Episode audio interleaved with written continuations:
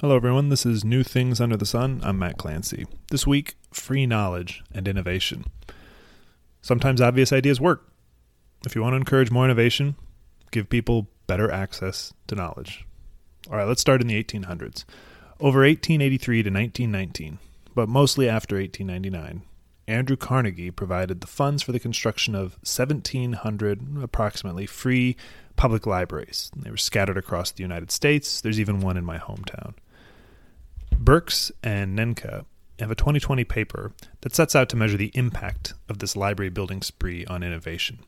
They want to compare the patenting rate of cities and towns that received libraries to otherwise identical ones that did not.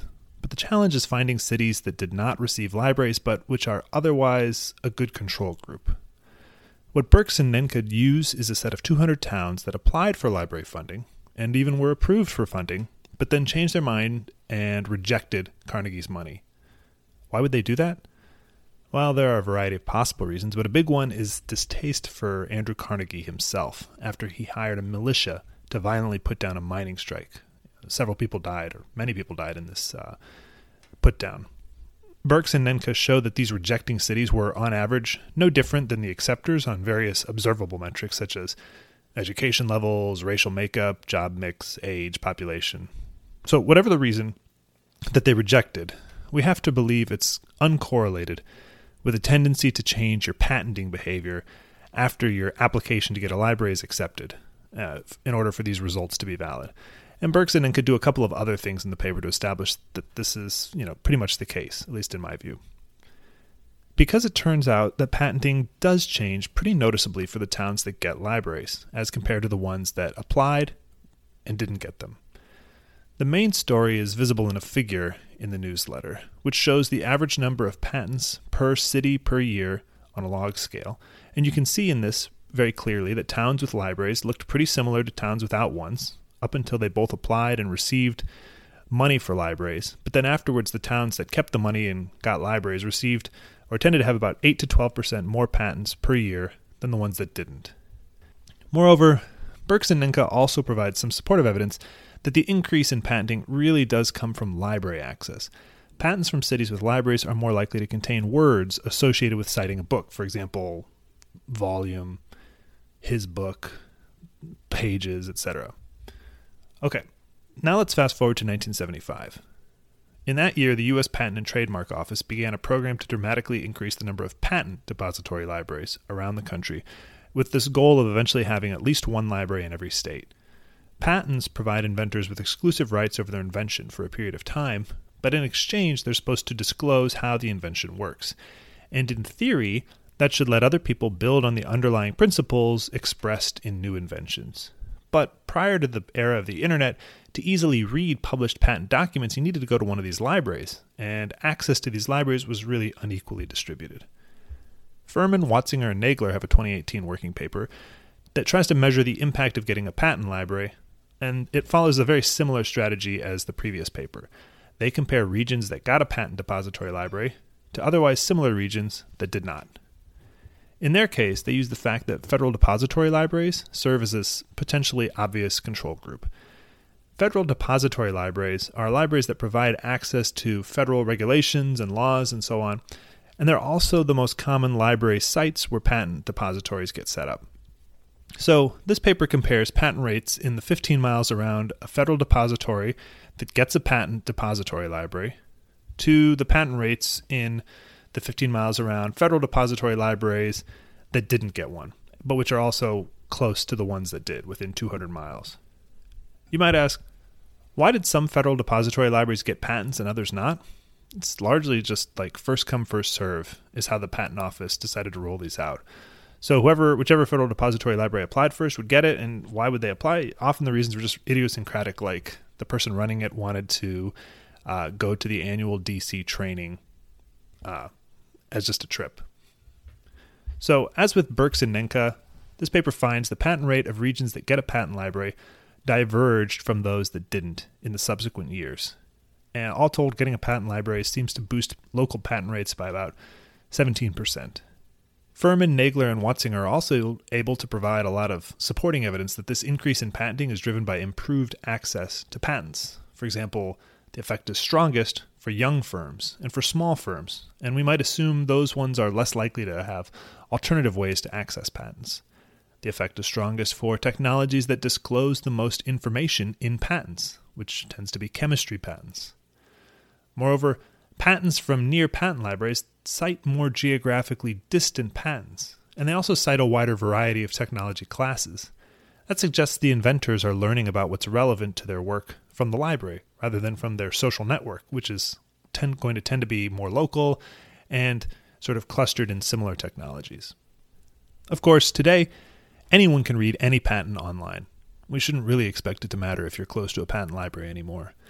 But this is actually a form of confirmatory evidence that these patent depository libraries really did matter because the first internet searchable patent databases became available in 1995, and it turns out the positive impact of having a physical patent depository library disappeared around that time. Now, this also suggests improving online access to knowledge might be another way to boost innovation. So, enter Wikipedia here.